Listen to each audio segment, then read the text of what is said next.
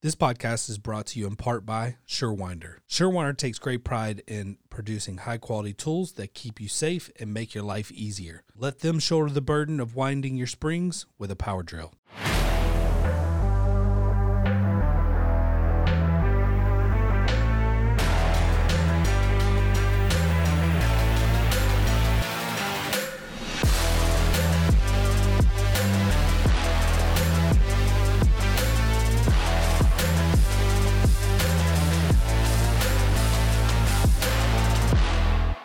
Hey guys, Ryan here, Torsion Talk Podcast. We are interviewing Val Sigmund from Amarr, Entrematic, whatever you want to call them. We get that figured out. Are they Entrematic? Are they Amarr? We got that covered in this. Also, he talks about some future plans, some product rollouts, some things you may not know about Amarr. You're going to catch all those right here on this podcast. Sit back, relax, enjoy, be safe. Hey Val, how are you today? I'm doing well, Ryan. How are you? I'm doing excellent. Thanks for joining the show. I'm excited to be here. So you are, what's your official title? President? So I am president of Amarr. I don't get too hung up on titles, but that is what I am within the company. I like your attitude already, so we're going to get along well. What, can you explain real quick? I know I'm kind of jumping right in here, but before we get into more about you and your history with Amarr, I've never had anyone formally tell me Entrematic Amarr. What some people call it Entrematic, some people call it Amarr. What is the correlation, and is there a difference, or how's that work? So it's really one and the same. I mean, to try to simplify, Entrematic officially is referred to as the company, and we sell Amarr branded products. Gotcha. But to be fair, after almost 70 years, we've always been known to our dealer community, and base is Amarr. So that's basically what we go by. Gotcha. So a little confusing, but ultimately we go by Amarr day to day. Yeah, I just ignore people when they say Entrematic, and I think Amarr. So. I understand. But when you try to look up Amarr Distribution Center in our area, it's non-existent. But when you do Entrematic, it pulls up all the details. So anyway, just thought I'd ask. So absolutely. Val, tell us, how did you get involved with, and I'm just going to use Amarr if that's okay. It's comfortable absolutely. For me. All right. How did you get involved with Amarr? How long you been with them, and how did you get started? You know, I've been with the company 26 years. It'll be 27 years next month, and started with the company as an assistant manager at one of our door centers way back when in Raleigh, North Carolina. You can probably tell from the accent from the Carolinas. But I'm a Georgia boy. Started there as an assistant manager, and then Ryan, probably the next 10 years, had a lot of different roles within our door center, some on the service side, some on the sales side. And then from there, worked to build our national account group, which is our retail business and some of our national account relationships. And I'll be the first to tell you, I was incredibly fortunate to have a really good mentor in Richard Brenner and Jeff Nick that allowed me to do different things. So I had 1 year in manufacturing in our North Carolina plant. I worked some in HR. I worked some in supply chain. So I was very fortunate to do a lot of different things with the company through the years. That's awesome.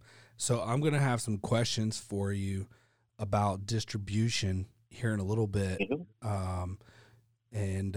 I'm hoping you have some answers for me, because you came up from the bottom, it sounds like. Absolutely. That is awesome. I love that story, by the way. Nothing greater than seeing somebody start at the bottom and work their way all the way to the top. I'm kind of amazed at how often I hear that, but kudos to you for sticking with the company and working your way up. So I appreciate that. Amarr, it's no secret. You guys are very big in the market. I believe your parent company is Assa Abloy. Do I understand that correctly? Correct. And Assa Abloy is a Sweden-based company. And for those of you guys who don't know, and correct me if I'm wrong, you guys, or Assa Abloy rather, really focuses their attention on like access control and more like retail traffic type stuff. Is that correct? It is. I mean, really, Assa Abloy is really focused on all door opening solutions. Okay. So not to give you bore you with too much detail, but there's really the locking side of the business, which is all about access, solutions. There's an identity side of the business, which is about passports and that type, and then entrance systems, which is what we are a part of, Ron, which is really anything door openings in terms of the automation of those products. So obviously for us, sectional doors and motors. Now, in my basic research, I was a little bit surprised because I was not aware that Assa Abloy was a publicly traded company. Did that recently happen, or has that always been the case? You know, it's been that way for years. It's on the Nordic Stock Exchange. You can find Assa Abloy B shares on the New York Stock Exchange, but ultimately it's been public for years. Specific to Amarr, you know, we were privately held by a very entrepreneurial family in North Carolina, and then 2013, the family decided to sell the business to a strategic buyer. As with most sales, clearly you could probably go the route of private equity, and the family could have made a little bit more money, but the key focus was to make sure it's a strategic fit, the best thing for the team, and for us, Assa Abloy's been that in terms of helping support the business and help drive the business forward. Nice. So you've been with them for a long time. What changes did you see when Assa Abloy acquired Entrematic Amarr? You know, we get that question a lot, which is a fair question. And you know, the biggest thing that's made our company successful is all about the culture. And to be fair, I think every president says that term, but truly within Amarr, it's all about a culture of caring service. Which is, we say internal and external. So if I work in our production facility and I'm producing a section and I got to get it to shipping, where shipping is my customer, right? So we got to make sure we show a caring culture of service. So the big concern was, would the culture change? And the shorter answer is it has not. I mean, the nice thing about Assa Abloy is they acquire successful companies, and then they share information on some of the tools and some of the strategies that they have globally that make companies successful, and then we incorporate those into our business. So, of course, there's been some change with, you know, smaller parts of the business, but the culture and how we go to market generally has not changed, which has been good. Nice. As a leader of your company, you know, every leader kind of has their strengths and typically tries to hire for their weaknesses. What are your strengths when it comes to, I'm just curious, because I assume when you started out with Amarr, you weren't thinking one day I'm going to be the president of this company. Maybe you were, but you know, it's not every day you see that. Most people go to school, get their bachelor's and everything else, and, you know, groom to be president of a company this large. You made your way from the bottom. What are some of your strengths of being the leader of Amarr, and some of your weaknesses? No, I think it's you know, for me, to answer your question, I never had grand aspirations saying, hey, one day I'm going to run this company. It's just always doing whatever I needed to support the business. And I think about strength, I think a key one is just collaboration. We talk about one of our core values is empowerment, right? So to make sure you set clear expectations, you empower people, and then quite frankly, Ron, you got to be able to back away and let them drive the business. And I think for me personally, I really endorse and drive empowerment and a lot about collaboration. I think I said it before, I don't get too hung up on titles. So another part of our business that I think I facilitated is everybody's got a seat at the table. My cell phone is available to all of our team members, all of our customers, no matter who you are. If you've got feedback or you've got questions, well, we've got a very open door policy. We're all very approachable. And I think that's the way we've driven the business for years. And I think that's a strength of not just me, but Amarr in general. Have you, I'm sure the answer to this is yes, but I want to ask because I'm just curious. Do you know who Mike Kridel is with Genie Company? I've heard of Mike. I've never had the opportunity to meet Mike, but I've absolutely heard Mike. So I don't know if you listen to podcasts or not, but I interviewed Mike a couple, I don't know, what was that? Like 3 episodes ago, and impressive. Like, this dude is legit. Like, I love this guy. He's just so impressive. Down to earth, open door policy, cell phone number on his business card. As I'm talking to you, I can't help to find a correlation between you and his personality and leadership style. So no doubt that I think you're going to be successful. And Mike, I hold him in high regard just because a little while I've known him, he's just been so impressive. And this is our first conversation, really. And so you're hitting on all the things that I believe in. And I think you and Mike would probably make great friends just based on your leadership style and the way you guys manage. So just a little plug there. I don't know if you guys might buy each other a drink or something at the next show or whatever, but I think some good conversation will come out of that. At the end of the day, I think you got to have humility, you got to have empathy, and it's incredibly complex at times, but at the end of the day, it's people dealing with people, and not to sound so cliche-ish, but it should really be that simple, and everybody should be approachable. So yeah, we make it more complex than it is at times. Yeah, so I want to spend some time on Amarr Residential and a little bit on Amarr Commercial, because majority of our listeners are like owners or managers of residential and commercial door companies. So tell us a little bit about Amarr as a whole, y'all's vision, what you guys do really well, what you guys do unique, what separates you guys from the other companies.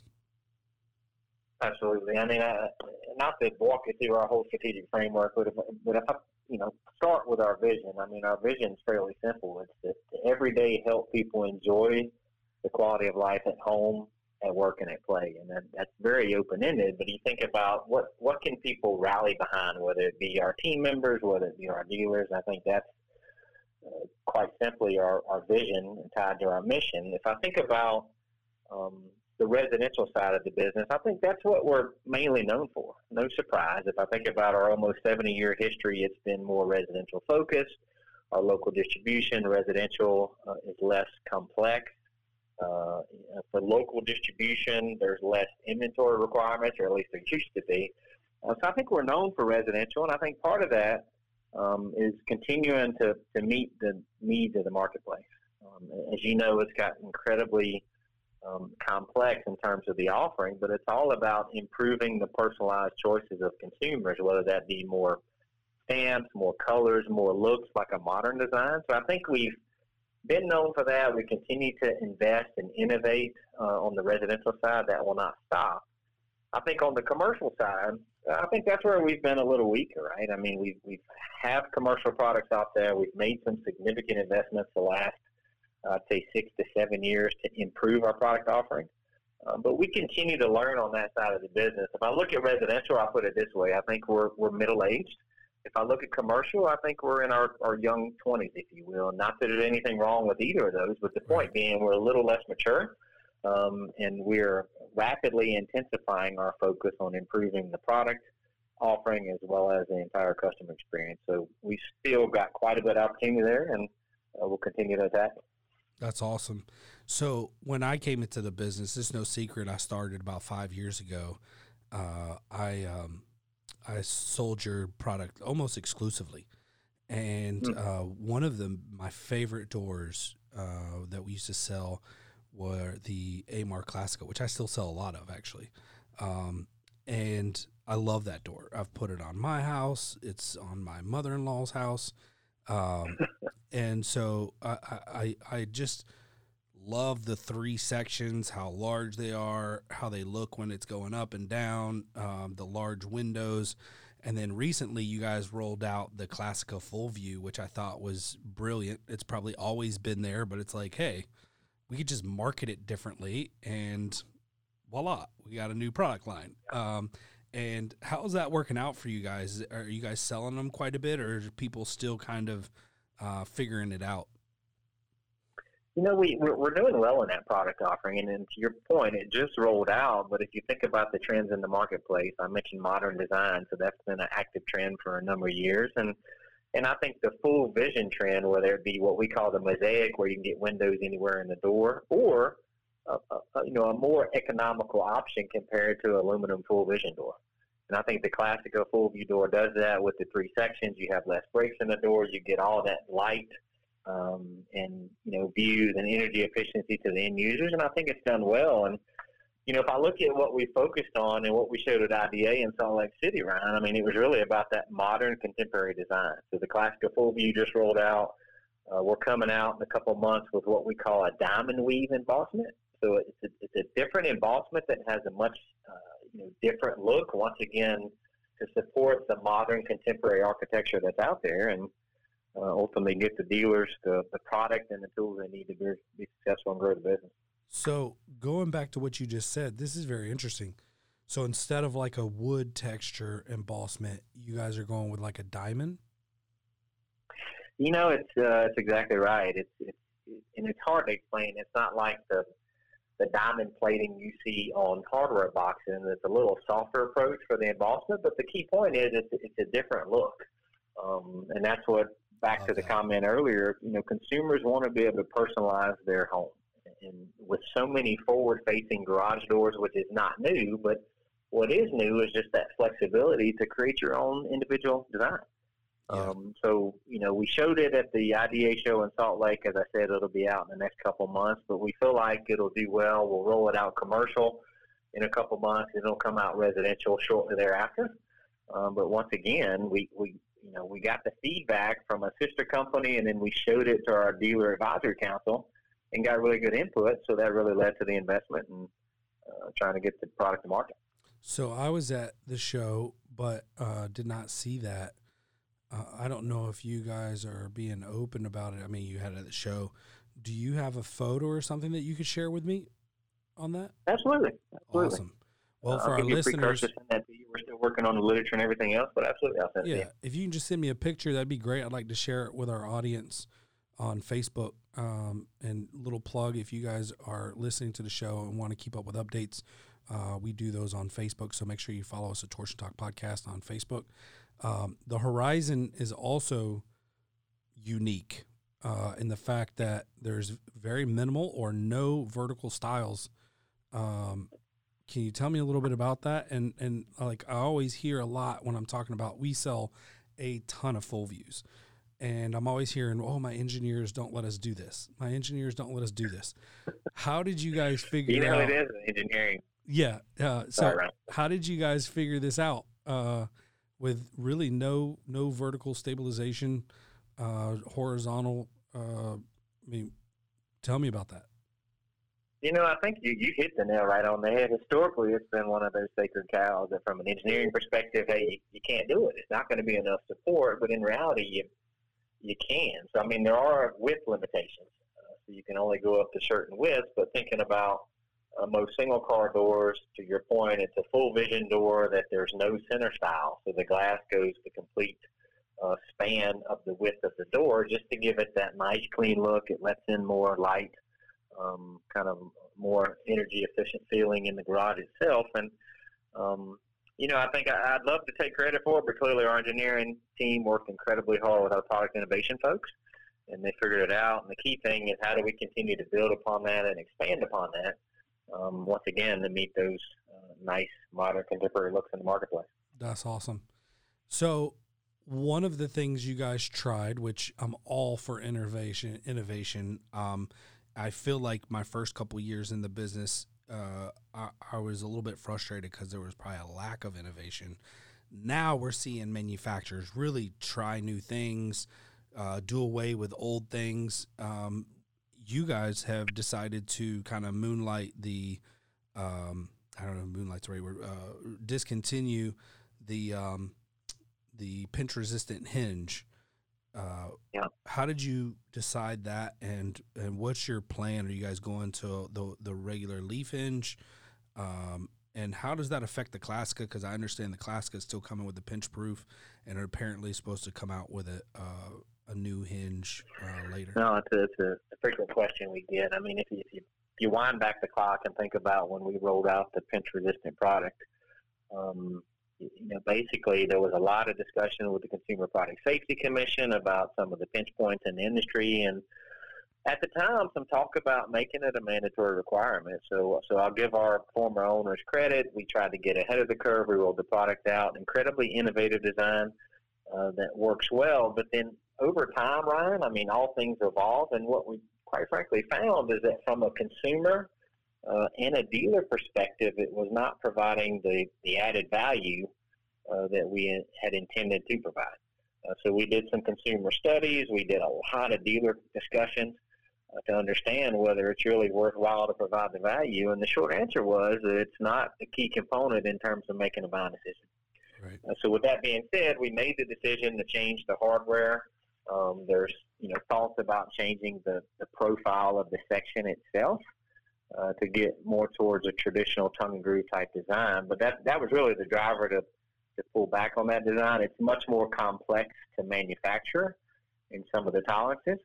And clearly we have to focus on providing product that's complete on time and damage free. And if it adds complexity in manufacturing, we got to try to figure out how to eliminate that complexity so we can continue to provide product for the marketplace and as short a lead times as possible. So as a business owner myself, I own two businesses, a marketing agency and a garage door company. I think a lot of times my employees get very frustrated with me because I could be sometimes too innovative. And if I get rolling on something and I thought it was going to work one way and it's not, I'm like, all right, we're not doing that anymore. And they're like, but you got us totally bought in like 6 months ago. And now you're telling us that you don't want to do it. And I'm like, exactly. And they're like, man, can we do something and stick with it? And I'm like, if you want to do something and stick with it, you need to go somewhere else. This is not the company. Like, I'm just always trying new stuff because it's what makes our company, in my opinion, great. Like, we're constantly trying new things. We're evolving, we're innovating, and unfortunately for people in my company, they probably deal with a lot more change. So you have to be open to that. But I applaud you. You got a lot larger scale to say, you know what, we're going to scrap this and go in a different direction. So I applaud you. I know that's not an easy decision at all, but yeah. if it's not proven to be a good return on investment, but sometimes doing away with something's 10 times harder to do than starting something new. So good job on that. I think that was the right bet. I like the leaf hinge. We try to install 14 gauge leaf hinge on every single door that we do unless the manufacturer suggests otherwise. But that was really my only little I wouldn't even call it a complaint, but just like a little, hey, the Classica is one of my favorite doors. However, over time, the hinges get a little squeaky, and you just got to lubricate them, keep them lubricated. And so I'm really excited because after that, there's not going to be anything for me to tell customers, hey, look, this is a great door for your application. I'm not going to have to say, oh, there's only one thing that you might want to consider. I'm really excited about that. So thank you. Good decision, in my opinion. I appreciate that. I think as a leader, as you are, change is difficult for the entire team, but I think the minute you stop listening to customers and you get so entrenched in your design or whatever your idea is, well, then that's ultimately the kiss of death. Clearly, you know that, and I think we tried to model our business after that. And I'll be the first to tell you, at times we're slow. We're never fast enough, but it's not lack of effort. It's just you're a big company, to get things done. Yeah, it's like I'm in a speedboat carrying 5 people, and you're in a massive ship carrying. How many people does Amarr employ? Roughly, we've got 1,452 team members that we've got in the company, and you're not turning that ship too fast. Well, you'd love to, but that's the challenge, right? Is how do you become bigger without losing, quite frankly, that flexibility and that velocity to be able to change? And it's not easily done, but that's what we strive to do, and we continue to focus on getting better at it. Well, I think you're doing a good job. Keep up the good work. I appreciate that. So let's talk about distribution. And yes, sir. You've caught me at a time where I'm probably a little bit frustrated. And this isn't an Amarr thing. This is a garage door industry thing.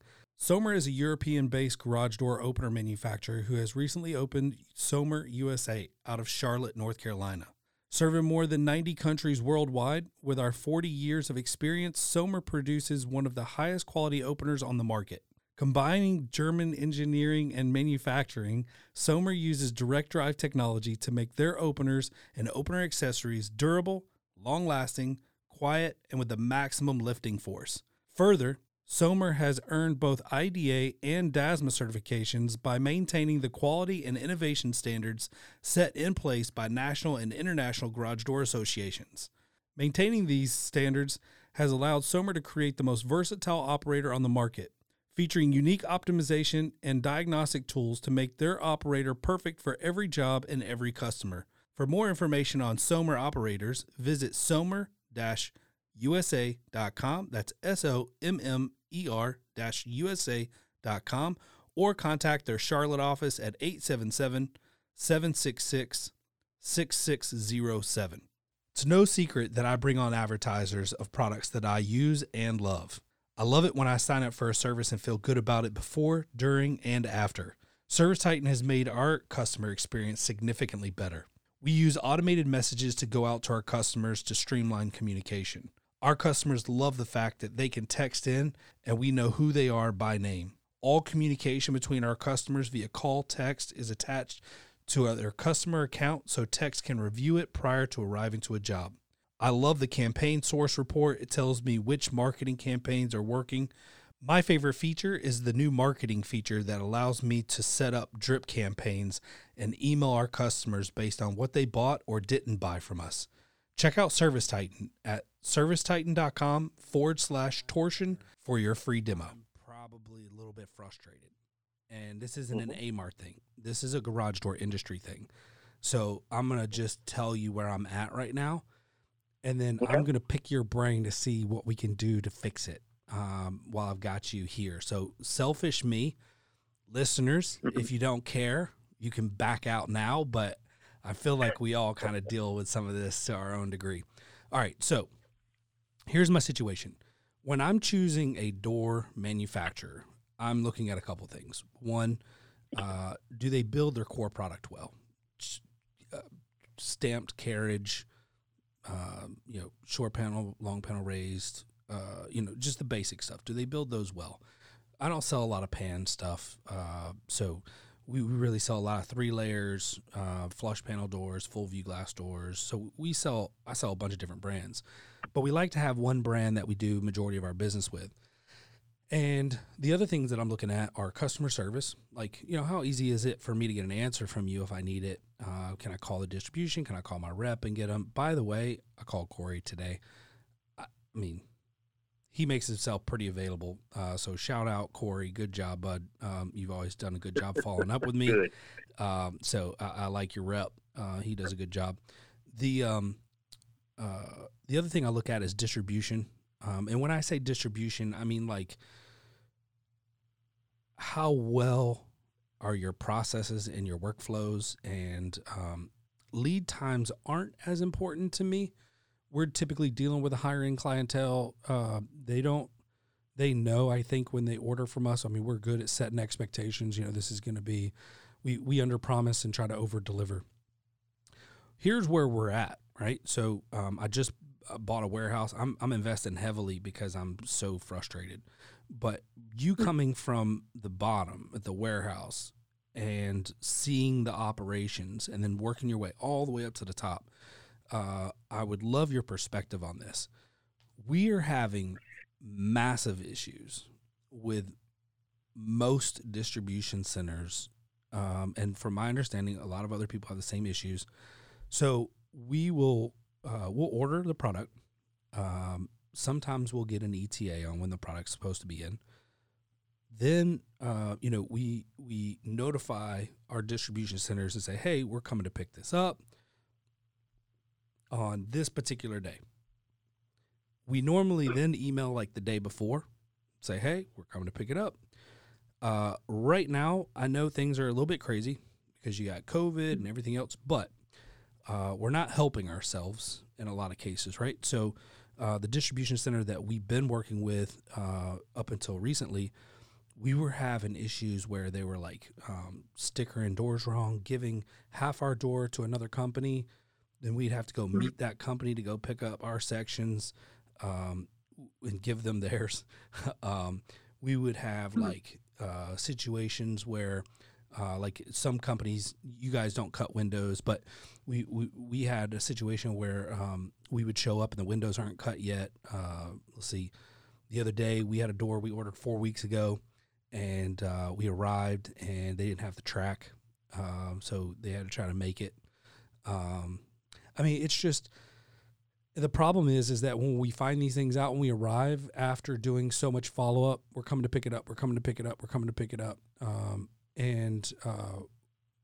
So I gave up.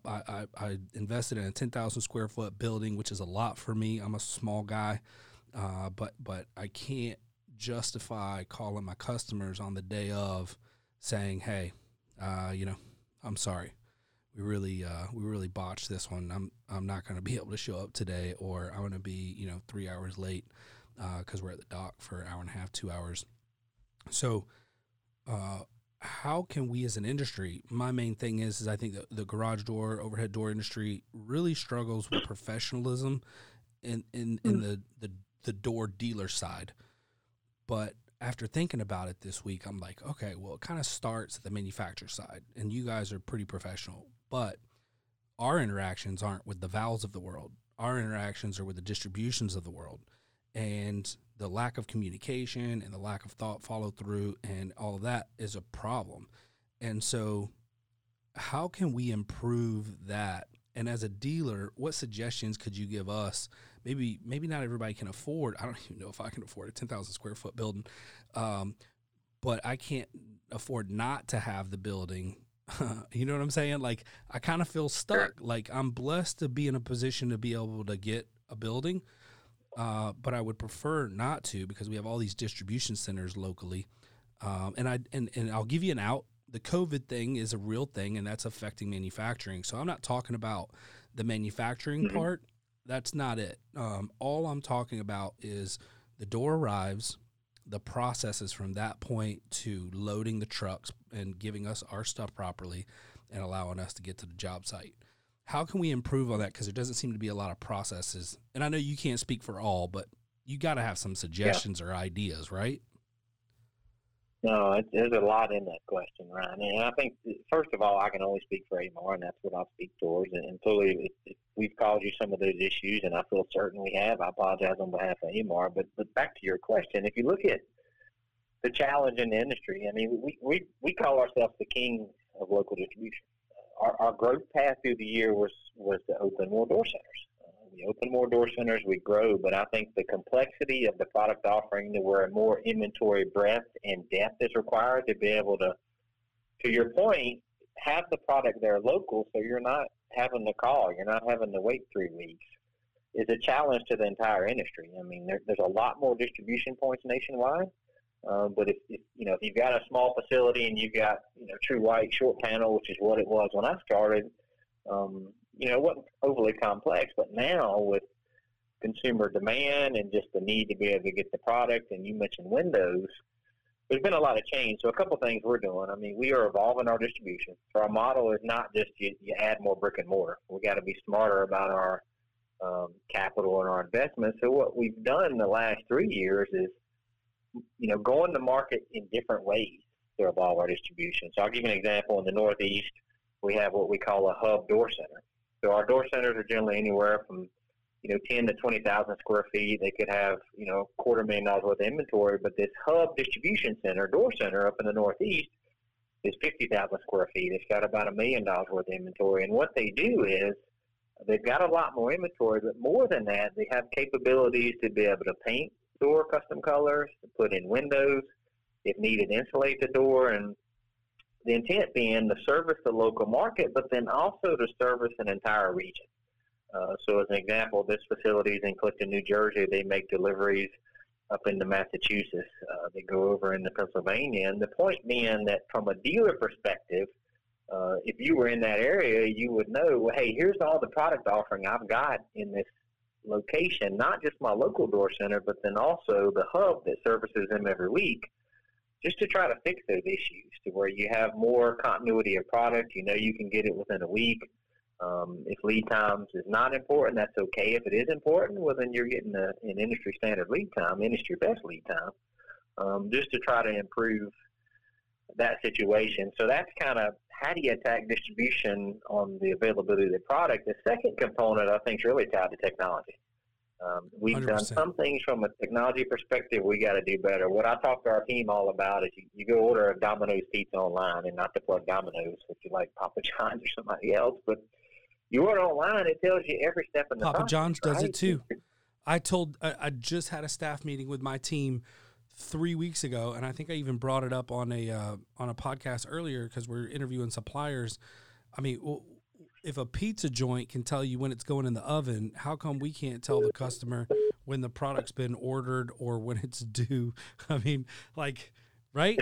I mean, and if I order if I order a door with 20-inch radius track 4 weeks ago, why are we trying to figure it out today when we're here to pick up the door that we don't have the 20-inch radius track? And by the way, this isn't your distribution center. I mean, we do some business with you guys, but I'm speaking more to others. Absolutely. Yeah. Technology can fix a lot. You said it right. I mean, Domino's Pizza can do it. Why can't we? And we should. It's just, how do you better manage the entire process? And I'd love to tell you we're going to have this in the next 3 months. We're not. It's a multi-year process and investment. What I can tell you, though, is we understand the importance of it. We're working on it. So with our evolving our distribution, improving technology, our focus, our goal is to be the supplier of choice. To support the entire dealer community, and it takes a lot to get there, but we're heading down this path. But the best thing we learn, and quite frankly, is from dealers like yourself. What do we need to do to get better? And that's where we come up with these ideas that we ultimately decide to invest in. Yeah, and you're getting this question because you're the only one I've interviewed who started in the warehouse. Yeah, well. Everybody else I ask is going to be like, I don't know. Let me get with my warehouse manager and let you know. So. I value your opinion because, you obviously are a smart guy for you have started there and worked your way up. You know what you're doing. And I appreciate that. I joke with my team all the time. I probably couldn't run a door center today. It's hard. I mean, and I don't, I'm not trying to pick on the door centers at all. Right. Like that's not the point, but my job here is to educate and entertain, but we're also here to try to make the industry better. And that includes Absolutely. from the door centers, the manufacturers, all the way down to the door dealers. I want to make the industry better. And one of the things I know has to change in order for me to be professional to my customers is I need my door distribution centers to be professional with me. And so if that is a trickle effect, then the customer then feels, oh, wow, this was a great experience. They communicated with me all the way through. It took 4 or 5 weeks, but no big deal. They gave me updates. I want my customers to know when the pizza's in the oven. I want them to know that we're putting the pepperoni on it. I want them to know that we're pulling it out and boxing it up and it's on its way. And here's your estimated time. I don't think that's too hard to ask, especially for something that's going to take, 45, 60 days, whatever.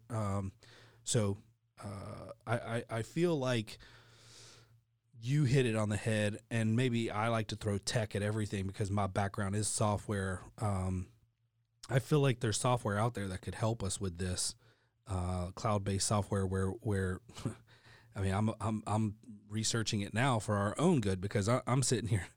Funny enough, I had this conversation with my wife. I said, babe, we're trying to fix a problem by moving into a warehouse, and I haven't found a solution to fix their problem. The whole reason we left them. So I'm sitting here like, okay, well, we got to figure this out.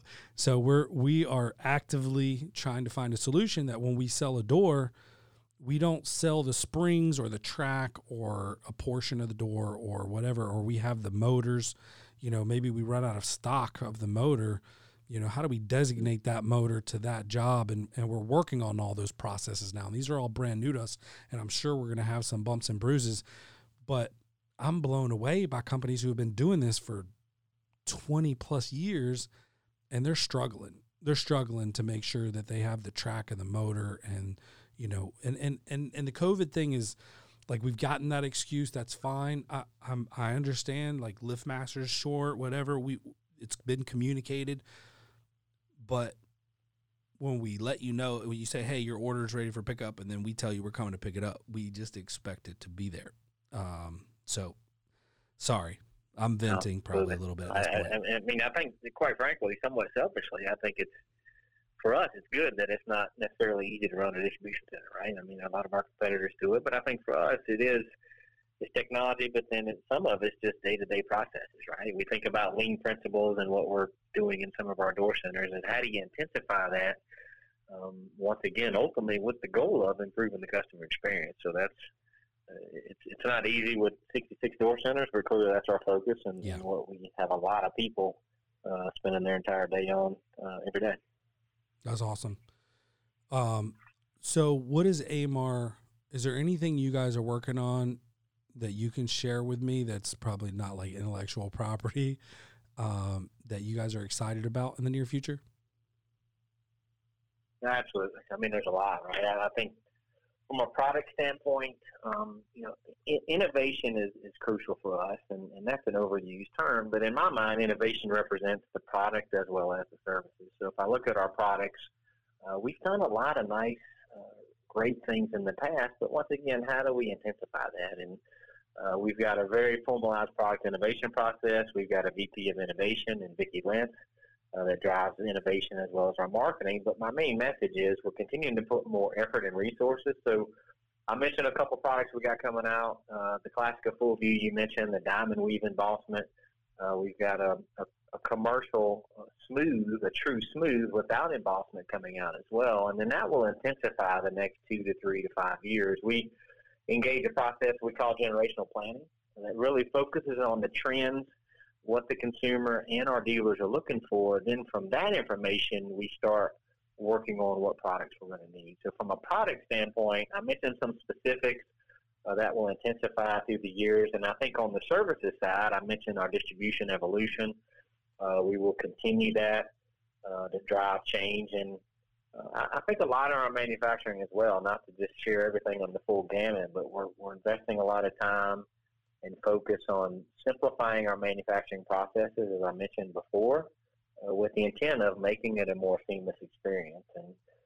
And we will get there. It's, once again, it's not a 3 to 6 month project. It's over time, but we're very transparent in what we're doing, and once again, so we can get feedback. So I think there's a lot of excitement going on in the company, and you know, we're not solely focused on just trying to grow market share. Clearly, we want to do what we can to support our dealers, which in turn will allow us to grow market share profitably and ultimately meet the consumer need. And that's it sounds simple, but ultimately that's how you win the game, which is what our focus is. Yeah. So I've got a special request since I'm talking to you. Can I make my request known on the podcast? Can we get like a Classica 2500 or something that's kind of like between, that would be like a 3-layer polystyrene door, and price point would be between like the urethane and the 2-layer? You know, let me get with Vicky and we'll have a discussion on that. All right. I think, and it's, I'm not going to try to explain engineering why it may be a challenge, styrene versus urethane, but hey, once again, that's how we come up with product idea. So it's just a big jump price from the 2,000 to the 3,000 because of you're going from a 2. Maybe we'll call that the Rhine door. That'd be your door. Done. I like it. I'm going to need like, it'll kill me. I'm going to be careful. I'm going to need a big discount if you're going to name it after me. So that's a good one. I like that. The Ryan Classica. It's got a ring to it, man. It's got a ring to it. All right. So you guys have your own openers. You guys really started pushing those over the last couple of years. Can you tell me a little bit about that and why you guys decided?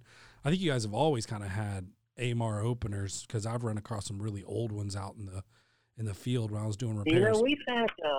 It's funny you say that, and just to be clear, we don't manufacture openers. We have bought and private labeled through the years. We did it years ago, and then we got away from it. And then we did come out with an Amarr branded unit.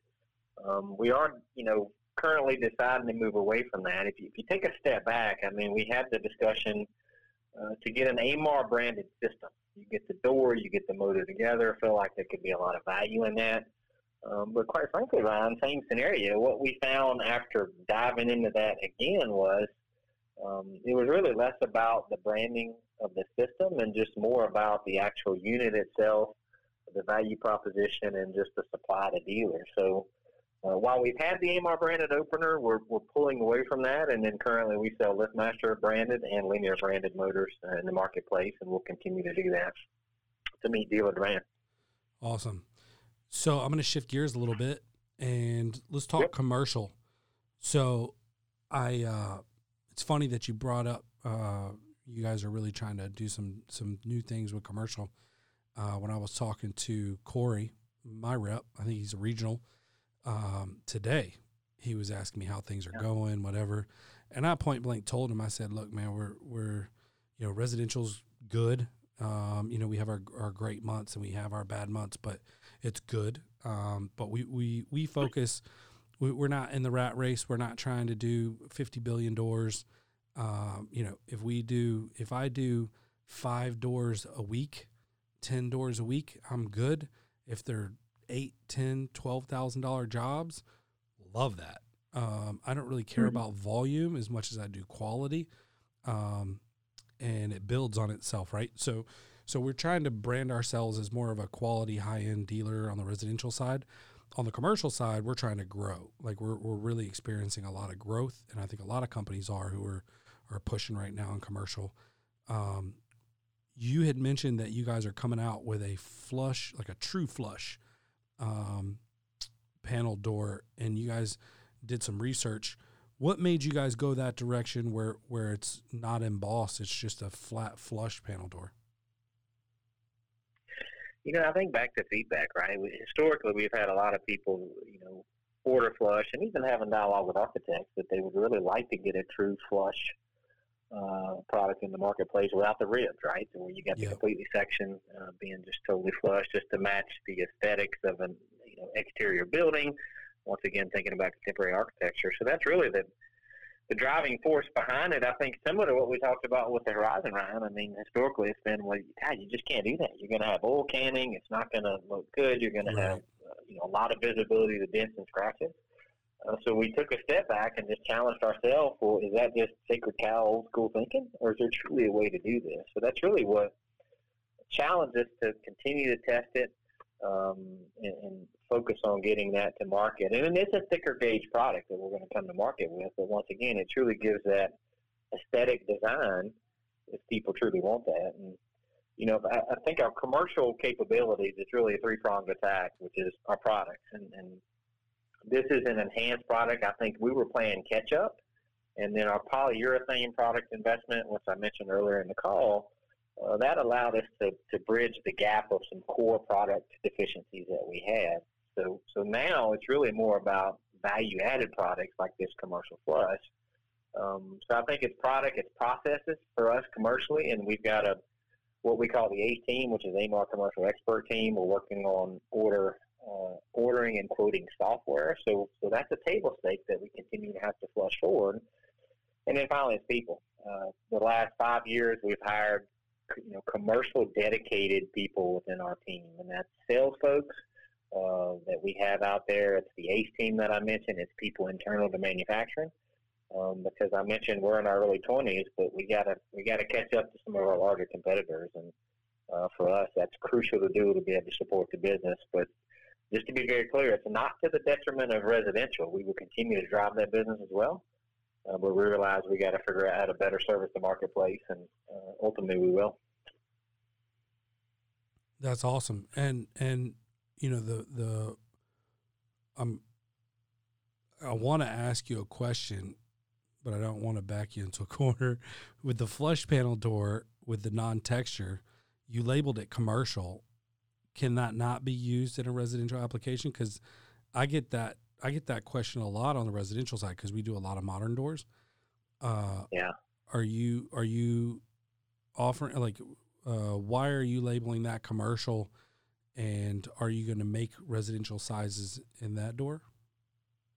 Yes, sir, we will. I mean, it'll start commercial just to get it to market, okay. and that'll truly work through the acceptance. Are there any potential issues we may have after getting the market? And then clearly we'll go residential. So I think right now, I may get my dates a little wrong, but commercial will be out in the next, I think it's 60 or 90 days, and then residential will be Q1 in next year. Awesome. So only a 30 to 120 day gap between the two, but ultimately it will be residential as well. That's amazing. I'm a big fan of that because I get that question about once every 2 months when I'm showing samples of flush panel doors on these huge modern homes in Atlanta, and they're like, I don't like the texture. And I'm like, me either. But I tell them, you know, if you don't want the texture, it's going to be more money because, you know, you got to buy better quality steel with less imperfections or no imperfections. You know, and there's a lot of benefits to having the texture on there. But it's very, absolutely, it's very popular, we feel it'll do well. And that's great. If we've got a need that your consumers are asking for in your marketplace, man, that's the goal. That's a good thing. Seeing it more and more. Well, cool, man. Thank you so much for your time today. Is there anything you would like to tell our audience? Actually, let me rephrase that before we go. I've got quick hitters. I forgot last week. So quick hitters. These are questions that I ask really fast. You answer really fast. They don't normally go fast. I just say that for whatever reason. Okay. All right. So what type of door and motor do you have on your home? I have a Classica 3000. Good choice. What kind of motor? Excuse me, and a LiftMaster 8550. I'm going to get it wrong. I think it's L that's got the camera. That's what I got on my house. 8553. Good job. I like that one. That's a good one. We just started installing that probably about 6 months ago. I had the Classica 3000 with an 8550 before I switched, and I'm doing an overlay, a CHI 5300, 32-inch radius, powder-coated track with an 8500W. And I love the track and the side mount. It's my favorite. All right.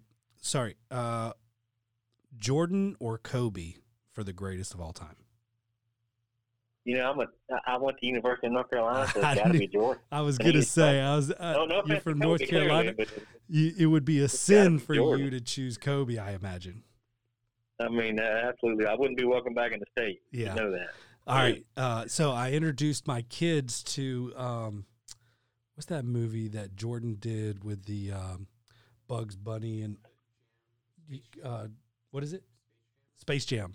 So I introduced my kids to Space Jam because I'm always talking about Jordan. I was part of like the Jordan fan club growing up, like got the box and the mail every time.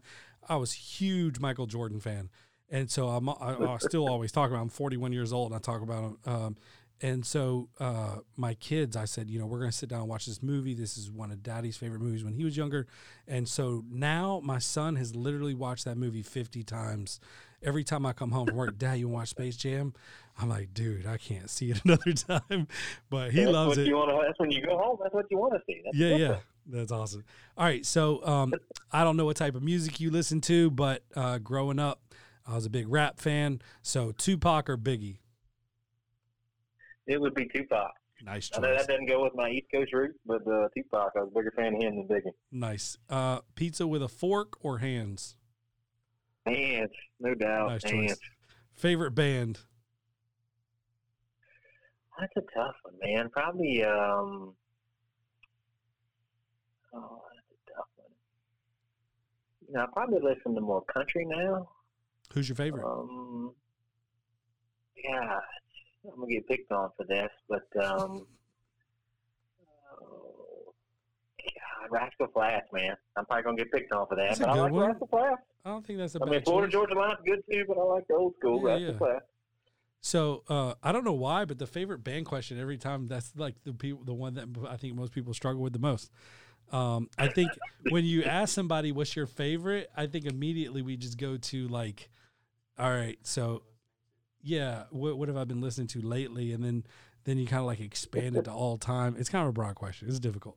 My daughter asked me what's my favorite color all the time. I'm like, what am I wearing? Black? Sure. Yeah, blue, whatever. All right, so were you a good or bad student in grade school? I'd say I was a good student. Okay. You're one of my few in the door business that's answered that way. Do you play an instrument? I have never played an instrument. I have no musical skills. Yeah, me either. All right. Did Carol Baskin kill her husband? You're a publicly traded company, so if this is too off the beaten path, I understand. What was that? I didn't hear it. Did Carol Baskin kill her husband? You know, I never watched Tiger King. I need to get on the bandwagon. I just never did it. My wife did. She only got through the first episode, and she couldn't keep going. I need to try it. It's she told me anyway. While watching it, you literally can feel the brain cells dying, but it's great entertainment. It's really good. All right, so let's say I'm a pick one, Clopay dealer or whoever, Rainer, whatever. Doesn't matter. I don't use Amarr right now. Yeah. What's a compelling speech to get my brain working to say, I should give Amarr a try? What would you say to those people? You know, I'm not going to get overly salesman on you. I think ultimately we're just going to have an open candid discussion. I think for us, our secret sauce is local distribution and more importantly, our people. I've mentioned it before on the call. We've got a caring culture of service, but that's more than lip service. We've got to prove it to you. And having the local relationships, having local distribution, it's all about building relationships. And I think ultimately that's what we're about. I think, you know, certain products are table stakes. You got to have those. Certain services are table stakes. But with us, you're going to get a core relationship with, you know, innovative products and ultimately working towards best-in-class service. And that's our focus. But with all that being said, do we make mistakes? Absolutely. We make them every day. But the key difference with us you're going to find is when we make a mistake, we're going to do everything we can to correct it and try to support you in your business. Awesome. Val, you're an important person, and I want to let you know that you just took an hour out to spend with me and my audience. I really appreciate that. And it's been a pleasure getting to know you and an Entrematic Amarr a little better. So thank you for your time. I'm going to send you an invite on LinkedIn also. Yes, sir. And next time we're in town, I think we may have met once briefly, 30 seconds at most, at one of the expos. But I would love to sit down with you at whenever we're allowed to again and hang out and chat with you, get to know you a little better. But a very impressive way that you're running your company. I love your approach and everything that you're doing, and I wish you guys the best. And you know, keep innovating, keep doing great things. I'm watching. I think a lot of people are, and I encourage our audience. You know, try new things. If you haven't used the Amarr door, definitely check out the Classica. Your installers may not like you on the 3000. Send enough people to lift that bad boy on the top section, but it turns out beautifully, and our customers love it. So huge fan there, and I'm excited to check out the Horizon and a few other doors as you guys roll these flush panel doors out. So thank you, Val, and we appreciate your time. Absolutely, Ryan. I appreciate the invitation to your podcast, and I think it's you know, individuals like you that's all about bringing the dealer and the manufacturer closer together, and I absolutely appreciate that. I appreciate it. Thank you for the time. Thank you. Have a good day. You too.